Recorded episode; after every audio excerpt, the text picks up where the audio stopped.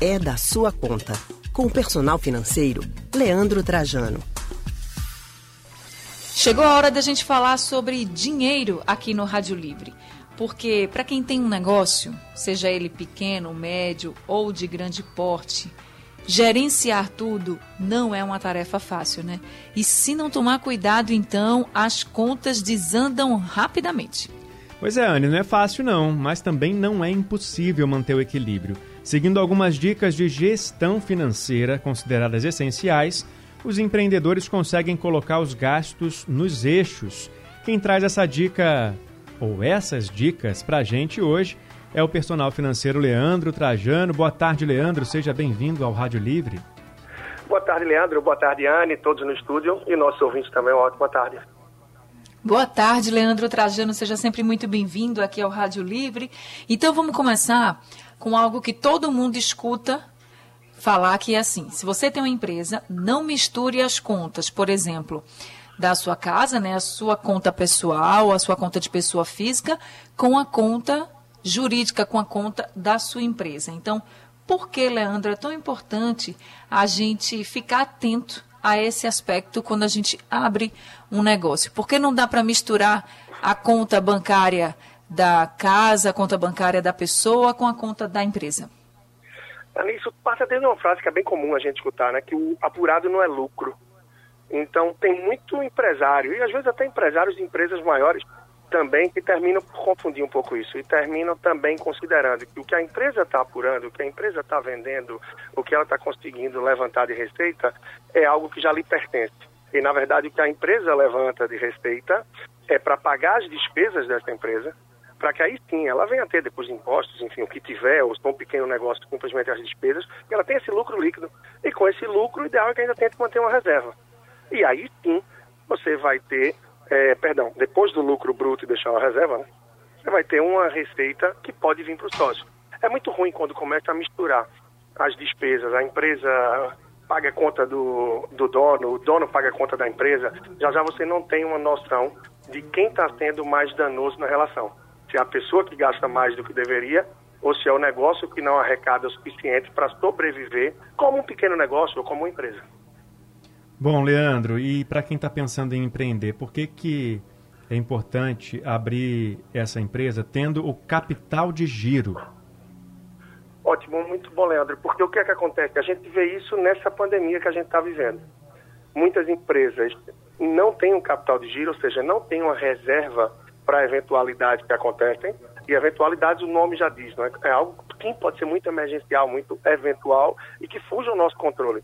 E se eu não tenho alguma reserva, se eu não tenho um capital de giro que permite o funcionamento da empresa, caso eu não tenha arrecadação, eu não tenha as vendas, os contratos sendo honrados dentro do esperado, eu simplesmente vou quebrar, eu vou fechar o negócio e eu não vou dar, conseguir dar continuidade a esse sonho, a esse objetivo. Se tiver funcionários, então, você leva junto também outras pessoas. Então, o capital de giro lhe dá um fôlego mais para, diante das adversidades, você conseguir ter tempo de se organizar e tentar manejar e se recuperar da melhor forma.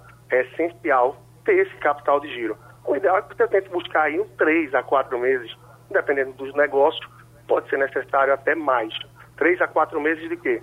Das despesas para manter essa empresa. E a depender do negócio, então... como eu então falei, pode ser necessário um, um ajuste nesse período.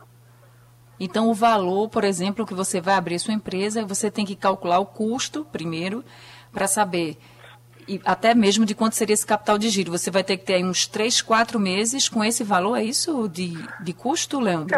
um exemplo, eu sou um pequeno empreendedor, mas eu não tenho uma empresa física, um aluguel de um lugar, mas eu tenho duas pessoas que produzem, seja ali na minha casa ou produzem de casa para mim né, duas costureiras, Sim. enfim, duas pessoas que estão trabalhando comigo. Quanto é que eu pago para essas pessoas por mês? Qual é a média que eu preciso para comprar insumos a cada mês, material? Eu gasto algum dinheiro com algum anúncio, alguma verba que eu faço de divulgação? Quanto é que eu preciso para manter o meu negócio rodando por um mês? Ah, é 3 mil reais, é 4 mil reais. Então, o ideal é que você tenha aí três, quatro vezes esse valor, inicialmente. Entendi. Isso vai Agora... dar tranquilidade diante das adversidades. Certo, Leandro. Agora, com relação a saber o que entra e o que sai de dinheiro, você sempre diz isso para nós organizarmos as nossas contas pessoais. Isso também vale para a empresa? Bastante, Anne, é muito importante. E, na verdade, quem está nos ouvindo e dizendo, poxa, eu não tenho negócio, o que é que eu posso levar dessa conversa? É, a gente pode levar muita coisa, porque na contrapartida, né, se torna uma via de mão dupla também. Se a pessoa é bem organizada na vida financeira pessoal, na vida financeira familiar, ela consegue levar muito disso para o um negócio. Então, você entender o quanto está entrando, o quanto está saindo, o que é que você tem a pagar e o que é que você tem a receber, isso vai te dar uma clareza maior de como é que vai estar o seu fluxo adiante. Se você precisa acrescentar um pouco mais de vendas, se nesse mês você tem que desacelerar, renegociar o fluxo de pagamento com algum fornecedor, se você tem que fazer de repente alguma promoção para tentar engatar um pouco mais de vendas e equilibrar o negócio. Então, quando você tem essa visão adiante, isso lhe dá mais tranquilidade para a gestão também. Termina sendo essencial na vida pessoal e também no negócio, independente do porte dele. Agora, você já até adiantou um pouquinho para a gente sobre as despesas mensais, né? o que a gente tem que considerar. E aí, qual é a dica para pensar no orçamento? Quanto que vai ser possível gastar no mês para manter essa empresa? Perdão, Leandro, pode repetir? Posso. Sobre o orçamento para a empresa ficar de pé. Como que faz esse cálculo? O que, que é preciso pensar nesse momento de planejar o orçamento? Tá. É, é fundamental ter esse orçamento, para que com esse orçamento eu possa olhar para frente e entender um pouco do que é que eu estou prevendo gastar. Eu estou agora no momento de retomada, seja o meu negócio novo, diante de alguma possibilidade que eu vim trabalhar, ou um negócio estava parado nos últimos meses e eu estou retomando para tentar engrenar o que é que eu pretendo gastar em agosto? Então a gente volta a algo que a gente chegou a ver antes também. Eu preciso fazer esse orçamento para entender aonde eu vou pisar, quanto eu vou ter de despesa e para com base nisso também eu possa balizar o que eu procuro, o que eu preciso ter de receita para manter o meu negócio aí minimamente saudável, uma vez que com o mercado mais aberto, o comércio mais aberto, as pessoas estando mais na rua, a gente vai ter mais fôlego para movimentar as vendas, movimentar os negócios. Então, eu começo a tentar fugir um pouco daquilo que eu falei muito nos últimos meses, que é tática de guerrilha. A gente tem que tentar, pelo menos, empatar as contas. A gente agora, com mais movimentos, pode começar a ter um olhar mais voltado para não só pagar as contas, mas também começar a retomar um fôlego e ter lucro. E esse orçamento começa a dar possibilidade da gente enxergar isso melhor. E é bom que as pessoas também fiquem atentas a todos os gastos, até aqueles mínimos que passam ou podem passar despercebidos. Por exemplo, Leandro, você sempre fala para a gente que a gente tem que anotar até o que a gente compra na venda da esquina. Se for numa empresa, até o copo que você serve água, por exemplo, tem que estar tá lá anotado também, né? Se for um copo descartável, por exemplo, se você comprar um copo descartável. Mas qualquer, qualquer despesa tem que ser anotada, né? É, é verdade. Na pessoa física, seja vida familiar, enfim, pessoal, isso é importante, esse exercício de anotar, entender tudo que você gasta, para que você tenha uma noção de quanto gasta com o quê, isso é importante. Mas não é necessário que seja feito ao longo da sua vida, de todos os meses. É bom para que você tenha uma noção e tome atitudes, tome iniciativas. Mas na empresa, no negócio, independente de ter um pequeno negócio, de ainda não ter um negócio formal, é fundamental que você tenha, assim, uma noção precisa de tudo que entra e tudo que sai. Até para que assim você consiga ter uma, uma dimensão maior da viabilidade do negócio.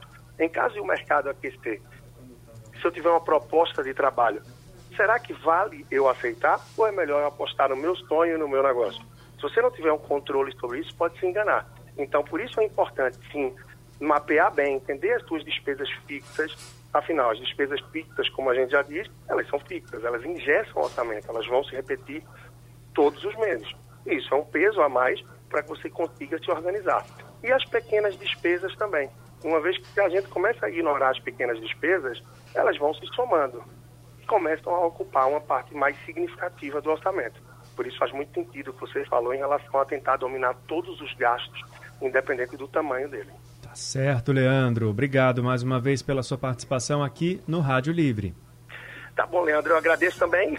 Claro, reforçando aí o pessoal, não só esse conteúdo de hoje, como todos os outros que a gente trabalha semana a semana, estão sempre no nosso podcast aí no site da Rádio Jornal. Um grande abraço. Grande abraço, Leandro Trajano. Muito obrigada por todas as orientações. Até semana que vem. A gente acabou de conversar, gente, com o personal financeiro Leandro Trajano.